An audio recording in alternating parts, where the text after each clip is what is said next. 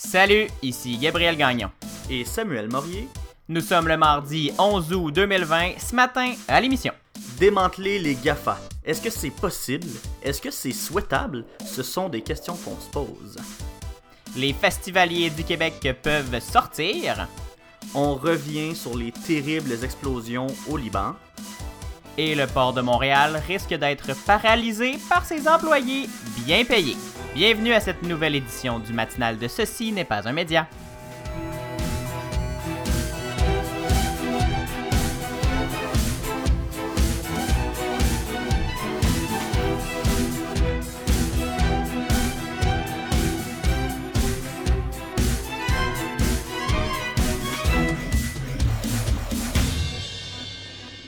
Bon mardi, Samuel, bonjour. Allô, allô, bon mardi, comment ça va? Ça va très bien. Euh, Je pense qu'on est en forme aujourd'hui, pas mal plus que la dernière fois euh, qu'on a enregistré beaucoup trop tard. Ah oh que oui, ouais, il est pas mal moins tard euh, cette fois-ci, j'ai pas de mal de tête, je suis plus sur le down de mon euh, de ma perte d'adrénaline de fin de session, de fin de bac. Là, ça va pas mal mieux. J'ai retrouvé euh, on retrouve l'ancien Sam. Ça va mieux. Ouais. là, ta seule adrénaline, c'est euh, Super Smash Bros. Ah ouais, non ça euh, ouais, là je suis tombé là-dedans là, j'ai débloqué pas mal de bonhommes mais je suis pas encore rendu à la fin. là. Mais ouais, je dois t'avouer que j'ai joué pas mal cette semaine là, Je me- j'ai enfin reçu ma Switch et euh, je pouvais te dire que j'ai joué pas mal cette semaine. C'est une maudite belle bébelle pareil. Alors on commence ça ce show là, Gab. Oui, on commence ça, euh, on s'en va faire un tour du côté des sports. Le sport. Il l'a frappé. Il l'a frappé loin à Boston et là à Toronto. Oh, c'est can you Avec Samuel Morier. Samuel, on commence l'émission avec euh, justement une mise à jour sportive. Le Canadien de Montréal qui, contre toute attente et selon certains échos que j'ai de, de- dans mes conversations de groupe, là, ben, le Canadien se qualifie pour la première ronde des séries éliminatoires. Ça fait l'affaire de certains et ça fâche d'autres. Ouais, ouais, ouais. Je- euh, pour vrai, je sais pas qui l'avait vu venir, cette affaire-là. En tout cas, moi, je l'avais pas vu venir, la victoire des Canadiens contre les Penguins de Pittsburgh. Mais euh, c'est ce qui est arrivé. hein. Vendredi dernier, les Canadiens ont remporté une troisième victoire contre les Penguins de Pittsburgh.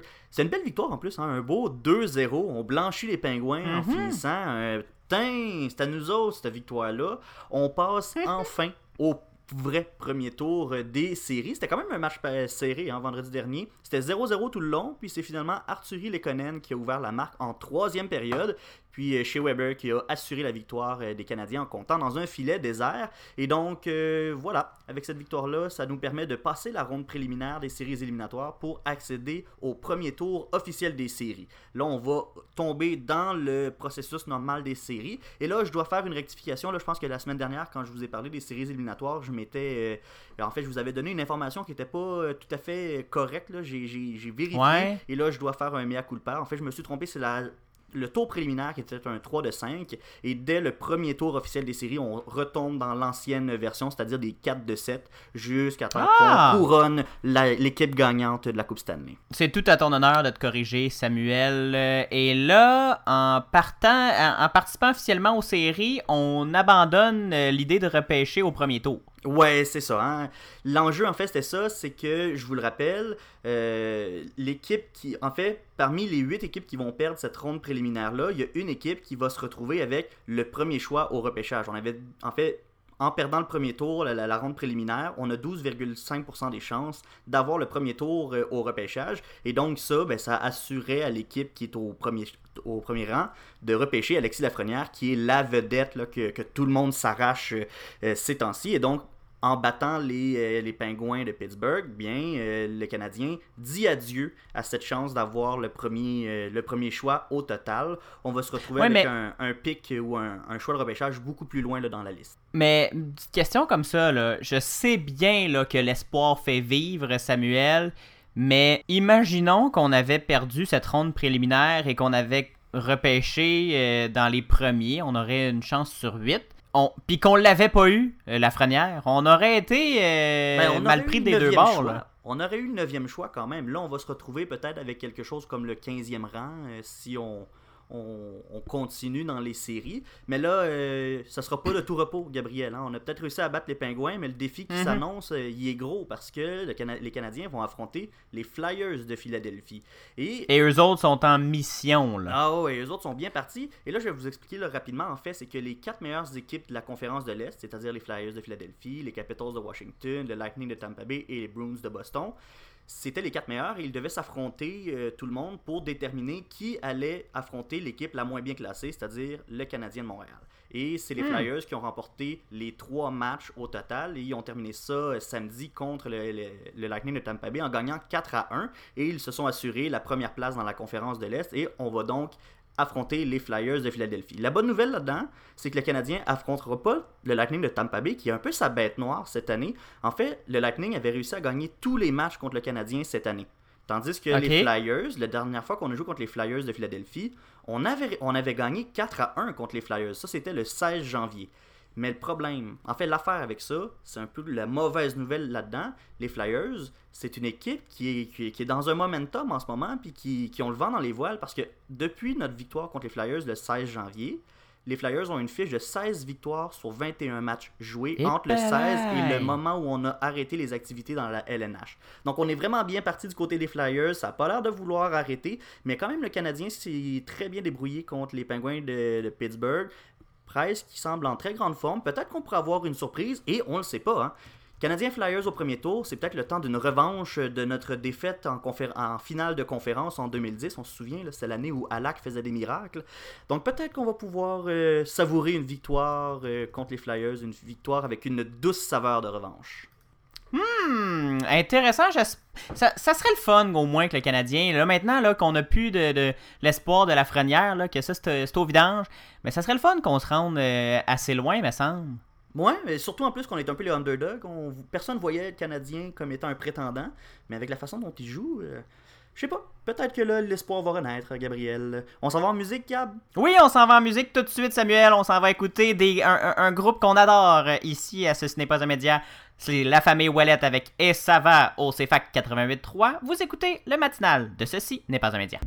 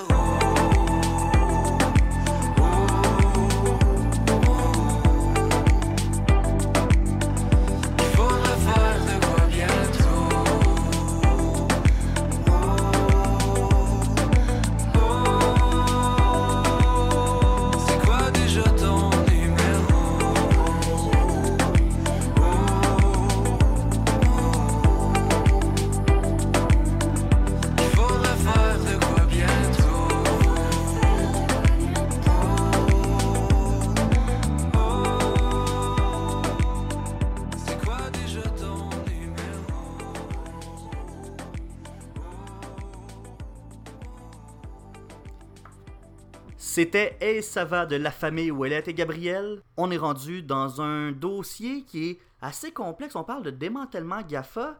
Donc Facebook, Google, Apple, Amazon, ils sont dans la ligne de mire des, ori- des autorités de la concurrence aux États-Unis. Est-ce qu'ils sont devenus des, des monopoles? Est-ce que c'est eux qui dictent maintenant les règles du marché et de façon injuste en fait? Et là, toutes ces questions-là ont été posées dans une audience parlementaire à Washington le 29 juillet dernier. Et même si c'était du pur chaos politique, euh, là, ça, c'est un autre dada à nous, là, du, du chaos politique, on peut en retenir quand même quelques éléments. Et là, Gabriel, la question que j'ai envie de te poser, c'est est-ce que Facebook va devoir vendre Instagram? C'est la question sur toutes les lèvres, Samuel, dans le monde de la technologie. C'est la grosse question. Et pas juste de la technologie, là, du monde des affaires en général. Pour le moment, je te dirais que non, Samuel, mais note bien le pour le moment. Parce que si Facebook continue à agir comme il agit ces temps-ci, euh, de façon euh, prédatoriale, et qu'une une administration américaine plus interventionniste que celle qui actuellement débarque à la Maison-Blanche, mais peut-être que les autorités de la concurrence vont sortir les dents plus facilement et pourraient et pourrait être tenté de proposer un démantèlement judiciaire de Facebook, c'est-à-dire de séparer l'entreprise en plusieurs entreprises pour diminuer sa taille et son influence.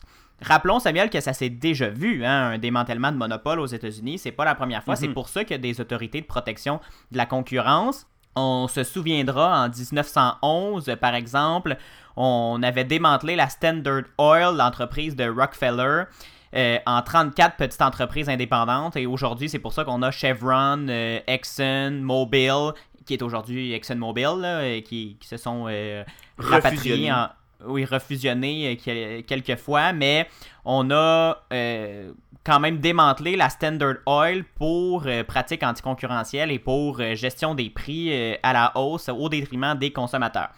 Aujourd'hui, les monopoles sont sur Internet et sont pour euh, quelques-uns d'entre eux mondiaux. Et là, la commission judiciaire de la Chambre des représentants aux États-Unis enquête depuis plus d'un an sur de possibles pratiques anticoncurrentielles. Il faut rappeler que le Congrès américain a des pouvoirs d'enquête considérables et là, il s'en est servi vraiment, là, euh, il, a, servi la totale aux géants euh, des GAFA. Ils ont demandé aux PDG de ces entreprises-là de s'expliquer sous serment, donc ils peuvent pas mentir. Et ils ont aussi demandé de livrer des documents normalement confidentiels au comité. Et le- le- le- les dirigeants n'avaient pas le choix parce que c'est c'est le- le- le- les plus hautes sphères de l'État, les plus hautes sphères du processus judiciaire qui le demandent. Donc, est-ce que ces multinationales-là devraient être démantelées, d'ailleurs comme le propose euh, Elizabeth Warren, la sénatrice du Massachusetts, et euh, candidate à la vice-présidence dans la liste des possibles nommés?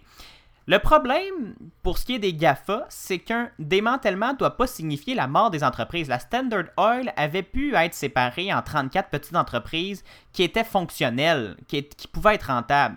Est-ce que si on sépare Google, le moteur de recherche, du moteur de publicité, est-ce qu'on menace sa survie? Évidemment. Donc on peut pas on peut pas séparer ça euh, à la hache euh, euh, sans, sans réfléchir un peu. Il y, a, des experts qui disent qu'on pourrait s'inspirer du code d'AT&T où on avait euh, euh, séparé l'entreprise euh, en plusieurs morceaux puis que ça avait fonctionné. Aujourd'hui, on verrait jamais, on, on voudrait pas retourner en arrière. Mais ce qui rend le dossier le plus difficile, Samuel, c'est qu'on veut pas tuer la poule aux œufs d'or parce que ces entreprises-là génèrent des milliards et des milliards de dollars à chaque trimestre, engagent des millions, de- des milliers de personnes et on veut que ces entreprises-là continuent à faire des milliards et dépenser des Mhm. milliards en recherche surtout, parce que la recherche et le développement de, de, de- de produits technologiques, ça coûte cher et ça, ça, ça demande des investissements considérables. Donc, on, on se demande, est-ce que ça serait pas mieux qu'elles corrigent certains aspects moins reluisants de leur comportement à la place de démanteler les- ces entreprises-là? Donc, est-ce ben dans le fond, démanteler les GAFA, en théorie, ça serait possible, je pense, de ce que je comprends. Oui, c'est en théorie possible, mais la première étape, Samuel, selon les, les experts euh, que j'ai pas interrogés, mais dont, dont j'ai lu les, les- le- leurs réflexions, ça serait justement de les encadrer de façon très serrée. On voudrait que la, publicité soit réglementée de façon euh, euh, plus poussée. On voudrait que les achats soient scrutés, les achats de d'autres entreprises par ces géants-là soient scrutés de façon beaucoup plus euh, soutenue pour éviter qu'un autre Instagram devienne la proie d'un géant. Mais en même temps, on, on- on le sait que ça serait possible là, de, de démanteler ces entreprises-là, là. même si certains experts cro- y croient pas que ça serait vivable pour ces entreprises-là d'être démantelées. On s'entend que Google, même si elle peut pas survivre sans son moteur publicitaire, pourrait survivre sans YouTube ou sans Gmail. Mhm, Euh, ben euh, Google pourrait survivre. Apple pourrait survivre sans le Mac ou l'iPad et vendre des, euh, des iPhones ou euh, juste des iPads ou juste des Macs. L'entreprise ferait de l'argent. Et Amazon pourrait survivre sans Prime Video, Prime Music, Alexa ou sans euh, avoir le droit de décider qui est le gagnant ou le perdant sur sa boutique et en utilisant ses algorithmes à son avantage. Donc, euh, il y a tous ces, euh, ces petits leviers-là ou ces gros leviers-là que qu'ont le- les autorités réglementaires américaines qui pourraient être utilisés avant d'être démantelés. Mais il faut pas non plus perdre de vue que ces entreprises-là sont très, très, très importantes et très prédatrices. Et là, qu'il serait temps, vraiment temps, Samuel, qu'on les, euh, on les scrute de façon beaucoup plus serrée. Le défi, c'est de briser ces entreprises-là sans les jeter aux poubelles. Mais Samuel, il y a des avenues. Merci euh, Gabriel, on s'en va faire une courte pause. Au retour, on vous parle des festivals. Ils sont rendus légaux ces festivals-là? On s'en vient tout de suite après. Vous écoutez le matinal de Ceci n'est pas un média. Gabriel Gagnon et Samuel Morier analysent et discutent de ce qui vous touche. Pour aller plus loin que les manchettes, abonnez-vous sur votre plateforme de podcast préférée, visitez le ceci n'est pas un média.com, partagez les épisodes et écrivez-nous sur Facebook et Instagram. Et on aime aussi recevoir 5 étoiles sur la balado de votre iPhone. Le matinal de Ceci n'est pas un média, dès 7h en balado et dès 9h à CFAC 88.3.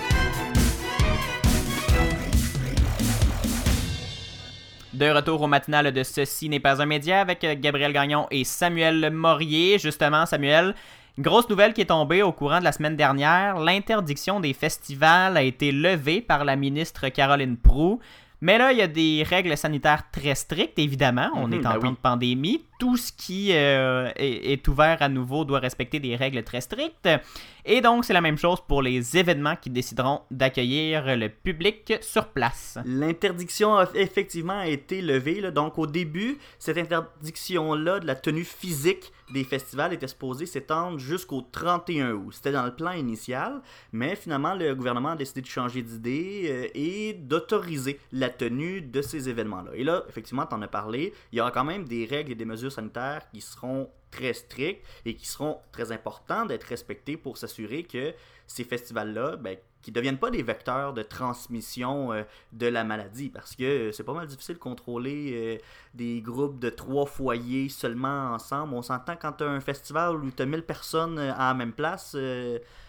devient difficile de gérer qui, qui est en contact avec qui puis s'assurer qu'il n'y a Mhm. pas de transmission de germes. Donc, on a décidé d'y aller avec des règles très strictes pour limiter le plus possible les contacts entre les personnes. Donc, parmi ces règles-là, il y a effectivement le, le- le règlement d'un maximum de 250 personnes au même endroit. Ça, ça fait partie de la...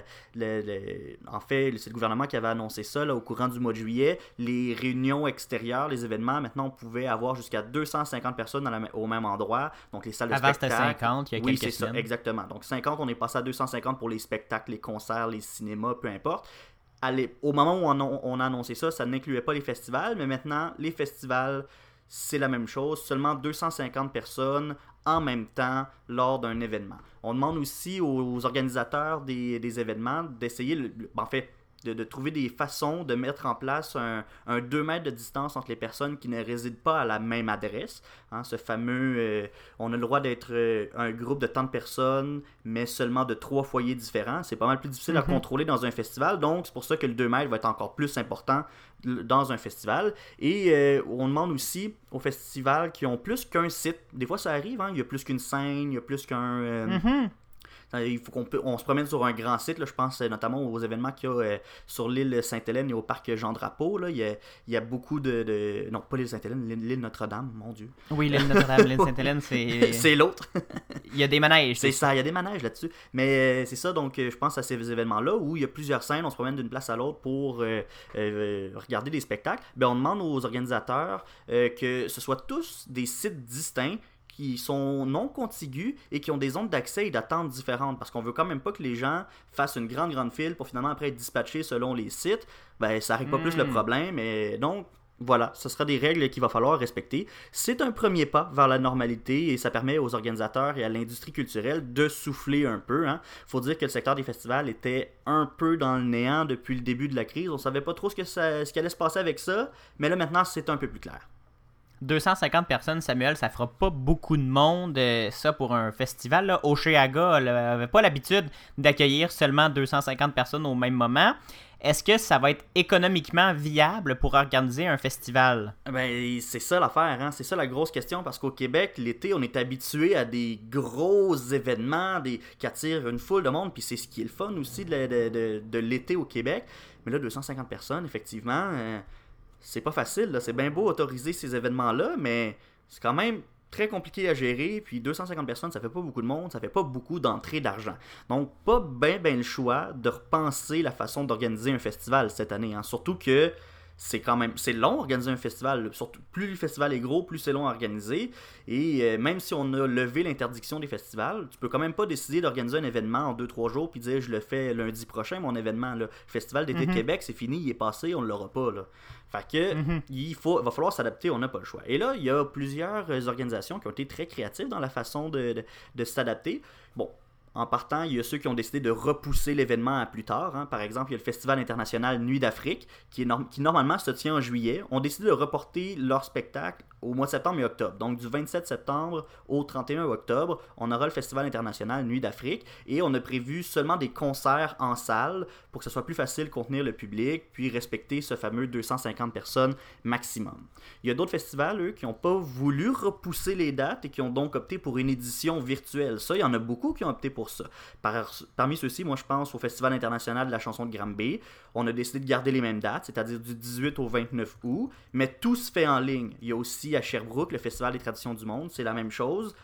On le fait en ligne également. Il n'y a rien qui se fait sur place. Donc, même avec l'autorisation du gouvernement, on s'est posé la question du côté de ces organisations-là si c'est envisageable d'un point de vue financier de limiter le nombre de visiteurs à 250 personnes. Puis, pour ce qui est du festival de la chanson de Granby, on s'est dit ouais, que ça, ça faisait pas euh, grand sens de- de- d'ouvrir le festival physiquement pour juste 250 personnes. Tant qu'à y être, on est mieux de juste le faire virtuel puis essayer de sauver des coûts peut-être en, infrastructure et en logistique pour y aller seulement sur le virtuel.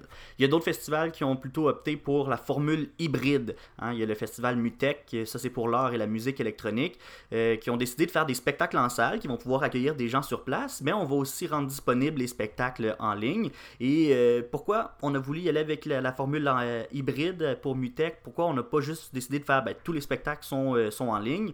Ben dans le fond, c'est vraiment juste une, question de philosophie de festival. Pour les organisateurs de Mutec, un festival, c'est un lieu d'échange, de rencontre, de partage. Ça permet de soutenir la communauté locale. On parle des artistes, des techniciens, tous ceux qui gravitent autour de ça.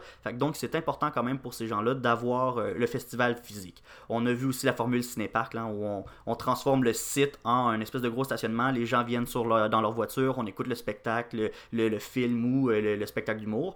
Et euh, il y a aussi certains événements qui ont décidé d'y aller avec des concerts impromptus. Donc, on fait pas de programmation. On y va, on fait un spectacle euh, comme ça, on donné sur une place. Ça fait que ça limite les gens. Les gens, les gens ne savent pas qu'il y a un spectacle là, donc ça va éliminer les attroupements. Les gens qui sont là vont pouvoir en profiter. Les gens qui seront pas là, ben, ils vont le manquer, mais c'est pas grave. Ouais, on voit ça. On voit ça cet été à Montréal, Ouais. dans, les, dans les rues et les ruelles. C'est une, une très bonne idée. ça. Ben, c'est sûr que ça change euh, beaucoup le paysage événementiel du Québec en ces directives-là, parce que ben il y aura plus de gros événements comme le Festival d'été de Québec, le Festival de jazz ou même Oshiaga. Parce que ben, dans un contexte COVID, ça se fait plus des gros festivals comme ça. Donc, euh, on n'en verra pas des, des grosses affaires comme ça. On va pouvoir seulement voir des petits festivals parce que eux autres sont capables de trouver une façon de tirer leur épingle du jeu. Tu sais, je vous ai parlé des, des façons de, de s'adapter pour tenir l'événement, mais pour les petits événements, surtout en région, ces petits événements-là, ben, la levée de l'interdiction, c'est une bonne nouvelle. Sûr, on était un peu dans l'incer- l'incertitude au début, on ne savait pas si on pouvait tenir l'événement, mais là, avec la levée de l'interdiction, on va pouvoir le faire, puis on va être capable de le faire même en présentiel sans que ça change trop de choses à l'organisation normale de ce festival-là. Je pense euh, par exemple au Festival de musique émergente de la BTB-Témiscamingue. On a décidé avec cette euh, levée d'interdiction-là, ça nous a enlevé un poids ses épaules parce que le festival peut présenter sa programmation sans trop de contraintes parce que c'était déjà des concerts à 250 personnes maximum qu'on avait prévu. Ça change pas grand-chose. Puis il y en a plein d'autres des petits festivals comme ça, là, des festivals de musique, des festivals de gastronomie, de culture, de poésie. Tous ces petits festivals-là régionaux qui, qui attirent beaucoup des moins grosses foules qu'Oshiaga, le festival de jazz. Pour eux autres, c'est un peu. On est capable de souffler puis on est content de, de cette nouvelle-là. Oui, c'est une bonne nouvelle tout de même. C'est sûr que ça va pas faire que des heureux. Hein, Samuel, je pense que l'équipe d'Oshiaga ou Dilsonic euh, aurait bien aimé avoir une édition euh, 2020, mais en temps de pandémie, il faut faire des sacrifices et si on veut euh, protéger la santé des gens, 250 personnes, je pense que c'est, déjà un bon compromis. Là. Il y a déjà des, des médecins qui doutent de, de la taille de ces événements-là, mais on va, euh, on va quand même pouvoir euh, revivre ce type d'événement-là dans euh, peut-être l'année prochaine, peut-être dans deux ans. On verra où en est cette pandémie. En attendant, on peut aller profiter de quelques événements qui sauront bien faire notre plaisir puis qui auront su s'adapter. Très intéressant tout ça, Samuel, merci. Merci. Et là, Gabriel, on s'en va à l'international. On peut pas passer à côté. euh, les événements de cette semaine, hein, les, les terribles explosions du Liban, au Liban, qui ont fait euh, au moins, pour l'instant, selon, les, derniers chiffres, 220 morts et plus de 7000 blessés. là. vraiment, c'est une tragédie. Et c'est un bilan qui monte d'heure en heure et de journée en journée. Gabriel, est-ce qu'on sait ce qui a causé finalement ce drame inimaginable-là? Probablement, Samuel, une histoire de bateau abandonné. Tu l'as dit, c'est vraiment un drame inimaginable. 220 morts, c'est énorme. Et tu as parlé de 7000 blessés. encore là, le, bilan euh, augmente d'heure en heure. les chiffres qu'on vous donne euh, en ce moment seront probablement pas les chiffres euh, du moment où vous allez écouter cet épisode-là. Euh, mais c'est aussi 300 000 sans-abri, je le rappelle, parce que la ville presque complète de Beyrouth, la moitié de Beyrouth, a euh, été euh, détruite. Il y a des gens qui peuvent. Il y a 300 000 personnes à peu près qui peuvent pas retourner chez eux, qui ont plus d'eau potable, qui ont plus accès à, des ressources de, de- survie. Et c'est donc une histoire, ça serait donc une histoire de bateau abandonné. Les autorités n'ont pas explicitement fait le lien entre euh, le bateau dont je vais vous parler et l'explosion. Elles ont par contre pointé du doigt le stockage sans précaution de 2750 tonnes de nitrate d'ammonium. Le nitrate d'ammonium, c'est pour ceux qui n'ont ont pas lu sur euh, le sujet. Qu'est-ce que c'est? C'est utilisé comme un fertilisant. C'est des petites granules qui sont utilisées comme fertilisant pour euh, l'agriculture, mais c'est aussi un excellent explosif. Excellent entre gros guillemets. On s'entend que dans ce cas-ci, c'est loin d'être euh, une, une bonne nouvelle. Et c'est précisément ce qui a été déchargé du Rosus en 2014, un bateau russe. Ça a été déchargé dans un hangar du port de Beyrouth et euh, ce- cette substance-là n'a jamais quitté ensuite le port. Pour comprendre l'origine du drame de mardi, il faut remonter, Samuel, à l'automne 2013. Le Rosus, propriété de l'homme d'affaires Igor Gretchtukin, a quitté la Géorgie le 23 septembre avec euh, à son bord du nitrate d'ammonium vendu par, euh, selon euh, des sources interrogées par Reuters, par le fabricant d'engrais géorgien Roustafi Azote au groupe mozambicain Fabrica des Explosivos. Ça donne un peu euh, l'idée dans quoi, euh, à, quoi c'était destiné tout ça. Et donc, d'après le New York Times, le bateau euh, était vieux d'entre 30 et 40 ans et en très mauvais état. Selon le premier ministre, il serait possible que ce- ce- cette effroyable explosion-là ait été causée par un accident, par euh, quelque chose qui aurait pris feu et qui aurait fait, euh, qui aurait causé euh, une, une déflagration, ou par une action extérieure, soit un missile ou une bombe. L'enquête est toujours en cours, mais on nous a averti déjà qu'on refuserait toute enquête internationale sur ce drame. Selon les dirigeants libanais, c'est une affaire libanaise et il n'y a pas lieu d'avoir des, forces étrangères qui enquêtent sur euh, cet événement-là sur le territoire libanais. Les autorités, pourtant, affirmaient tous ensemble que c'est un incendie dans, un, dans le dépôt, dans le fameux entrepôt du nitrate d'ammonium qui était à l'origine de l'explosion, un incendie accidentel. Et euh, ça aurait été causé parce que elle était entreposée sans aucune mesure de précaution. Il n'y avait pas de, de, de mur de protection, il n'y avait pas de. de, de, de C'était juste là à terre, ça faisait. ça chillait là. Exactement, c'était juste empilé euh, 2700 tonnes sans, sans être dans des sacs différents, sans être euh, entreposé dans des pièces différentes. Donc imagine, Samuel, un explosif de 2700 tonnes où on met le feu. Ça fait beaucoup de dommages, ça cause euh, l'accident qui a été euh, qu'on a qu'on a remarqué, qu'on a vécu euh, la semaine dernière. C'est évidemment la plus puissante déflagration de l'histoire du Liban. hein, Ça euh, on, s'en doute bien. Et Samuel, là où on, où, on- ça nous surprend un peu, c'est que cette puissante bombe a attisé encore plus la colère de la population contre les dirigeants du pays. Le, Liban est, dans, une mauvaise posture depuis plusieurs moments. Ça fait quelques temps que le Liban n'est pas, euh, n'est pas un, endroit où il fait super bon vivre. Le- les coupures d'électricité sont fréquentes. Les gens ont de l'électricité, je crois, 4 heures par jour. Tout, euh, tout manque. Et euh, là, surtout à Beyrouth, avec la, la population qu'il y a là, on on n'avait plus moyen de, voir un avenir. La population n'avait pas moyen de voir un avenir pour euh, ses enfants ou pour elle-même. Donc, il y avait déjà énormément de grogne après un gouvernement qu'on décrit comme très corrompu et qui se soucie guère de sa population. Donc, cette euh, explosion-là, c'est la goutte qui fait déborder le vase pour plusieurs Libanais et on assiste à un véritable soulèvement populaire là, euh, qui, avait déjà commencé à l'automne 2019, mais qui, euh, qui, reprend de la vigueur avec euh, les dernières nouvelles. Il y a des euh, les gens manifestent dans les rues, appellent euh, à, la révolution, appellent à ce que le gouvernement démissionne en bloc et à des élections anticipées pour élire un nouveau gouvernement qui serait vraiment représentatif de la, de la population. Il y a- et on, on sait vraiment pas là, en ce moment là, où le, comment le, pays va pouvoir se sortir de, de toute cette crise-là. Le président français s'en est même mêlé, Samuel, ce qui est assez surprenant là, pour euh, une crise de ce type, qu'un président euh, étranger, qu'un dirigeant étranger débarque dans un pays pour offrir son soutien et le soutien d'un pays étranger. Ça s'est euh, rarement vu. Là. Moi, j'ai pas de souvenir d'avoir assisté à quelque chose du genre.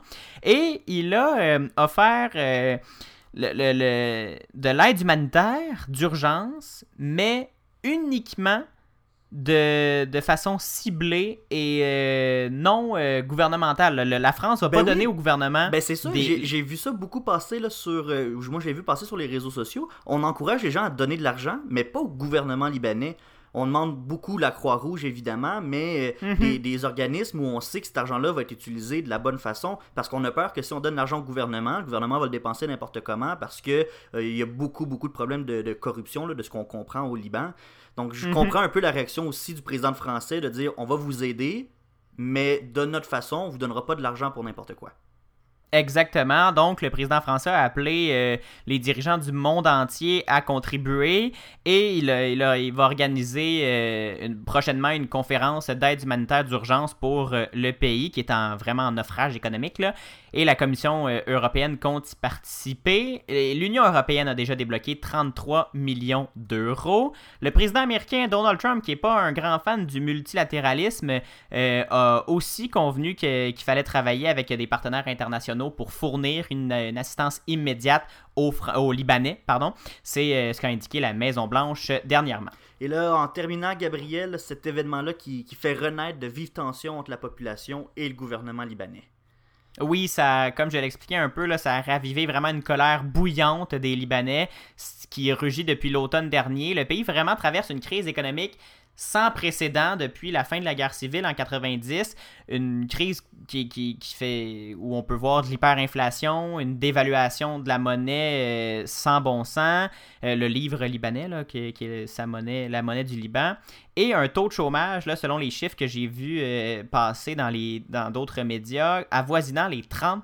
Aïe, aïe, aïe. Il y a un- il y a une Libanaise qui a été interviewée par euh, Philippe Leblanc, le- l'envoyé spécial au Liban de Radio-Canada, qui dit Ce qu'on vit, c'est la dépression. Vous pouvez voir la déprime dans les yeux de tous les Libanais. C'est ce gouvernement qui nous a conduits là où nous sommes et il est responsable de cette situation. On n'a pas d'électricité. Certaines personnes vivent 20 heures par jour sans électricité. On est au chômage, on n'a plus de rêve, à part nous rendre au supermarché et nous procurer de la nourriture Oh, de base. Aïe, aïe, aïe, aïe, Imagine, Samuel, ce sont des paroles très, très fortes. là. C'est des, des- propos très forts et très durs contre la réalité au Liban. Et ça, c'est qu'un exemple.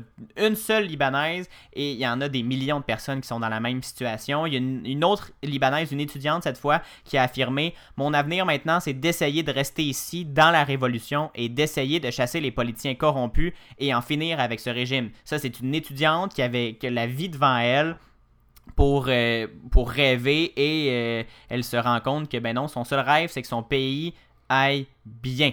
Parce que oui, c'est une crise humanitaire, mais c'est aussi une crise politique. Et, là, euh, je l'ai mentionné tantôt, là, le, président français qui est allé sur le terrain, ça, ça, montre à quel point c'est une, une crise importante, non seulement pour le Liban, mais aussi pour toute la région, pour la stabilité de la région. Rapidement, en terminant, le Canada a aussi annoncé offrir de l'aide. Pour le moment, c'est 5 millions qui sont déjà annoncés et 1,5 million qui sont déjà partis vers des organismes de confiance sur le terrain parce que Ottawa non plus veut pas non plus veut pas donner euh, de, de son argent au gouvernement libanais. Il a visiblement pas confiance en sa capacité de gérer des millions, donc ça s'en va dans des organismes comme la Croix-Rouge et euh, d'autres euh, Oxfam. d'autres organisations de confiance. Exactement. Et j'ai aussi entendu dire que le gouvernement canadien avait annoncé qu'il allait accoter les euh, dons des euh, citoyens canadiens qui, qui Mhm. veulent aider au Liban, à concurrence de 2 millions euh, de dollars. Donc, euh, l'aide internationale qui est en route là, pour un, un véritable drame humain et politique. C'est exactement la recette pour une révolution, ça, Gabriel. Oui, en espérant, Samuel, qu'elle se fasse pas dans la, dans la grande violence comme euh, on a l'image d'une révolution, que ça se fasse aux urnes et que les Libanais puissent reconstruire leur, euh, leur monde de, à leur image et à leur façon. C'est un pays très, euh, très riche le- culturellement et humainement, le Liban. Euh, ça- c'est vraiment dommage ce qui se passe. Oui, effectivement, on va, on va leur souhaiter que. On leur souhaitait en fait que ça se règle et qu'on qu'il y ait le droit enfin à un peu de paix. On va faire une pause musicale avec une nouveauté UVB de qualité motel avec la F. On prend une courte pause au retour. On vous parle du port de Montréal. C'est la grève. Tout le temps du pareil au même, toute saison sans l'eau de soleil. Up down comme au bord de la mer, comme prison casanière. À tout moment peut s'échapper le bon sens, bien les contenances, et de voir combien les vents changent, aucune élévation. Si on skip les vendanges, on suit la tangente, tu seras toujours à mes côtés pour souffler sur mes brindilles ou éteindre la chandelle. Je vois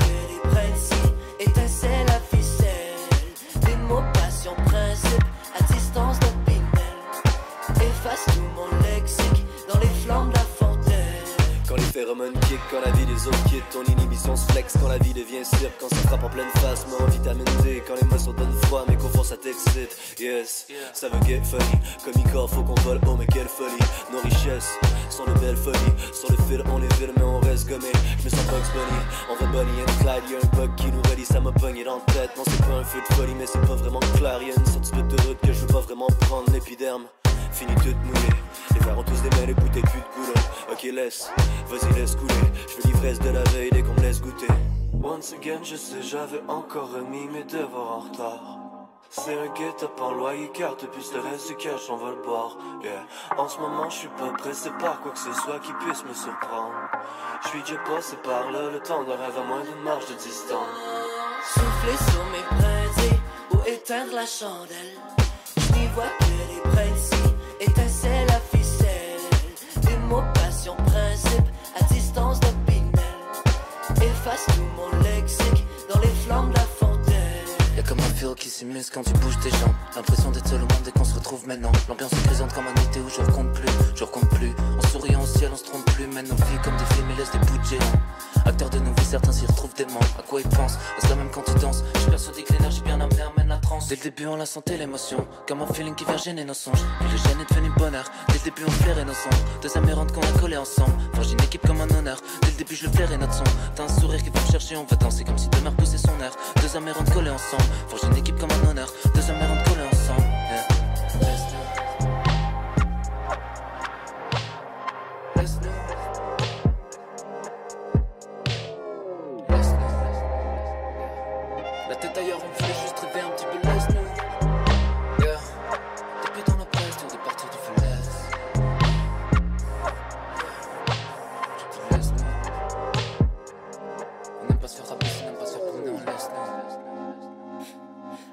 Tout peut s'échapper le bon sens, bien les contenances et de voir combien les vents changent. Aucune élévation, si on skip les vendanges, on suit la tangente, tu seras toujours à mes côtés pour souffler sur mes brindilles, pour éteindre la chandelle.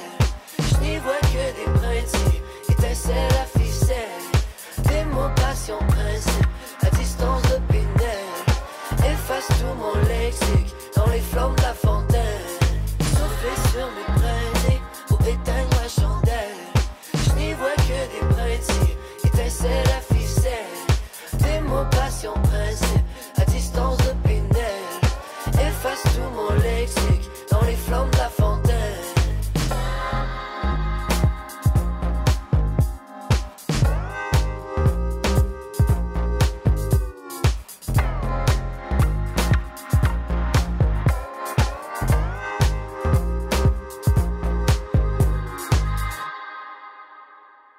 Au matinal de ce Ciné Pas un Média, vous écoutez Gabriel Gagnon et Samuel Morier. Samuel, ça brasse au port de Montréal.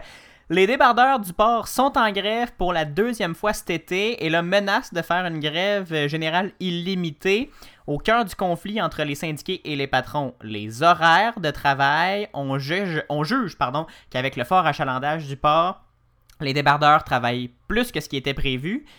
Qu'est-ce qui se passe, Samuel? Peux-tu nous faire un petit résumé de la situation et surtout, est-ce que l'opinion publique euh, va être en faveur de, cette, euh, de ce mouvement de grève? Ben, pour bien comprendre, je pense qu'on on doit commencer du début. Donc, les débardeurs du port de Montréal, donc c'est- c'est-à-dire ceux qui, qui vont décharger les bateaux, les charger avec les, les grosses machineries et tout, ces gens-là, ben, selon leur convention collective, doivent avoir une disponibilité de 19 jours sur 21.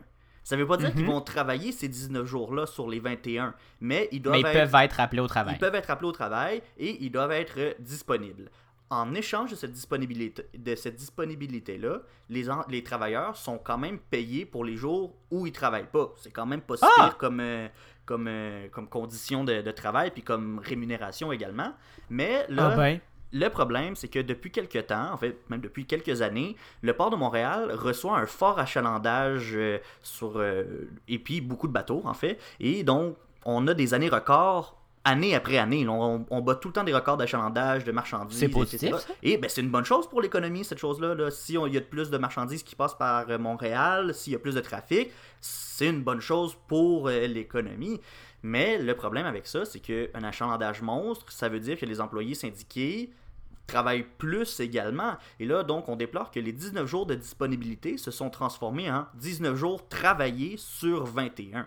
Et là, ça, ça fait que l'avantage qu'avaient ces, ces, ces employés-là avec le système, c'est plus vraiment un avantage. là. Quand on dit t'es disponible 19 jours, euh, bon, t'es T'en payé, travailles 10, t'en travailles t'es 10 payé puis t'es 19. payé pour 19, c'est un bel avantage. Mais là, t'es, on part de j'en travaillais 10 pour être payé 19 à j'en travaille 19 sur 21, j'ai pas vraiment, je trouve plus l'avantage que j'ai. Donc c'est pour ça que on, déplore cet, horaire de travail-là. Et donc le, syndicat des débardeurs, qui est affilié au syndicat canadien de la fonction publique, demande à l'employeur une refonte de ces horaires de travail-là.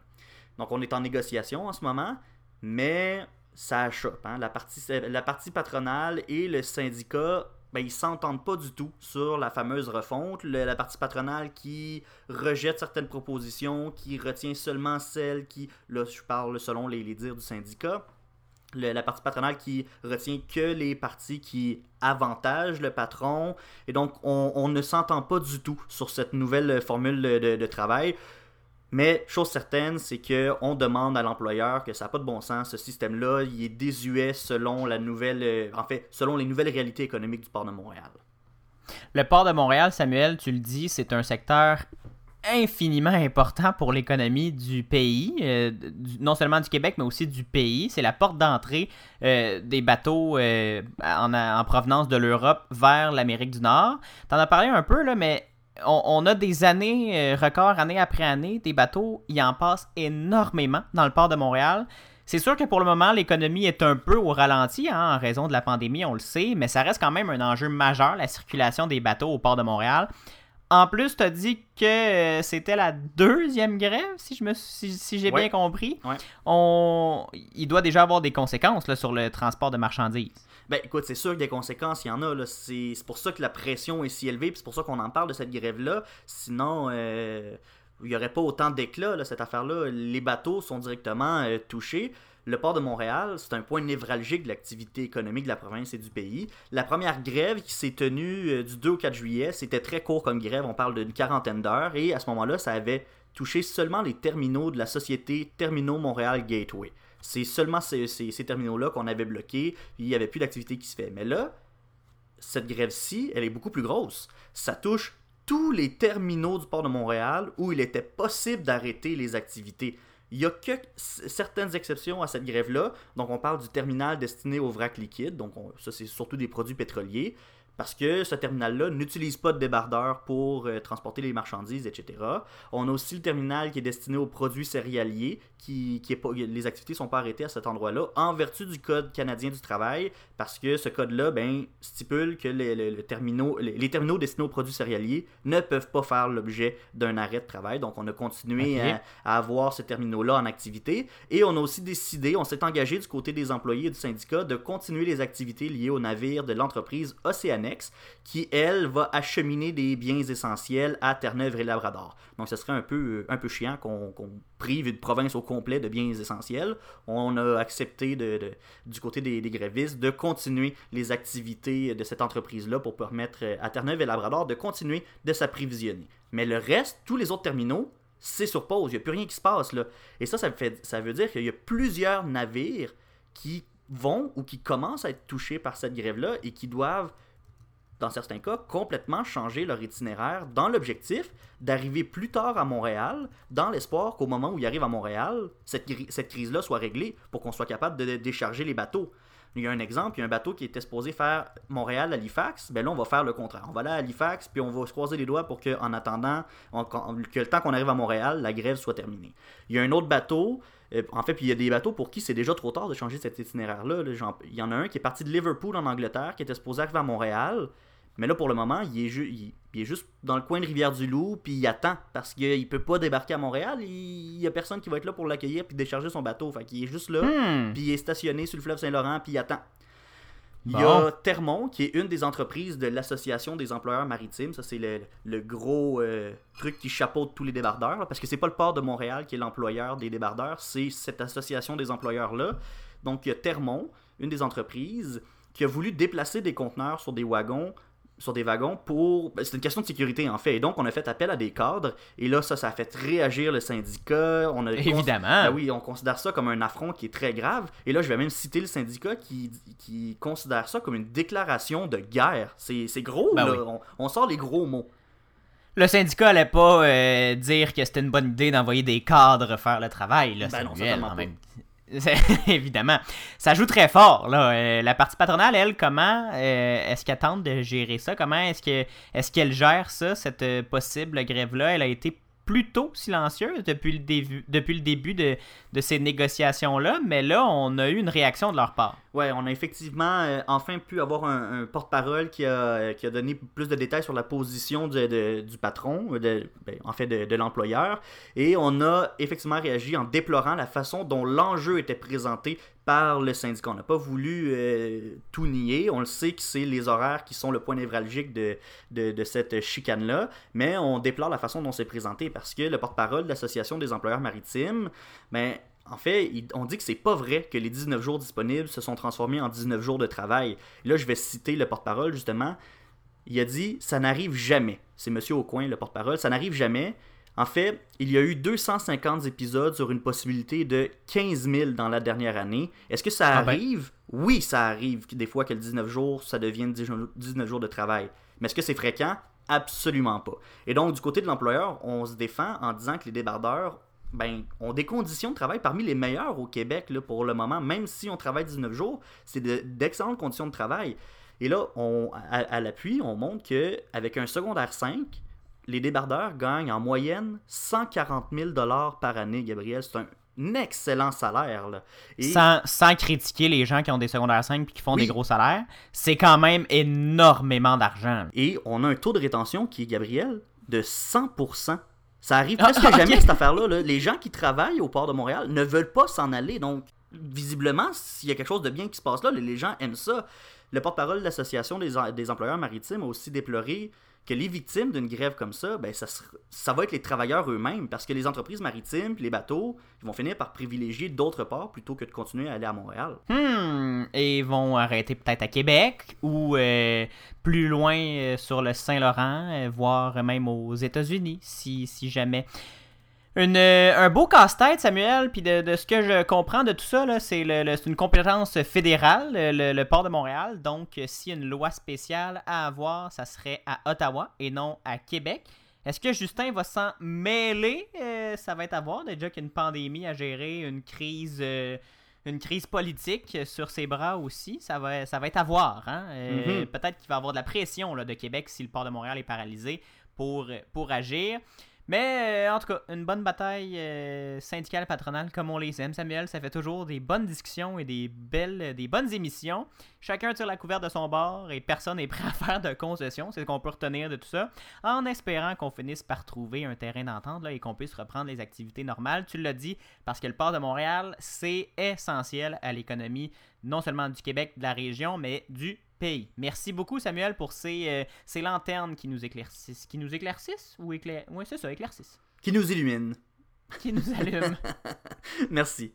On s'en va faire une pause de deux minutes euh, au CFAC 88.3, d'à peine une seconde pour les auditeurs du balado. Et au retour, on parle de la Chine qui est, qui est, qui est insécure. La, la Chine est stressée ces temps-ci. Vous écoutez le matinal de Ceci n'est pas média avec Gabriel Gagnon et Samuel Morier.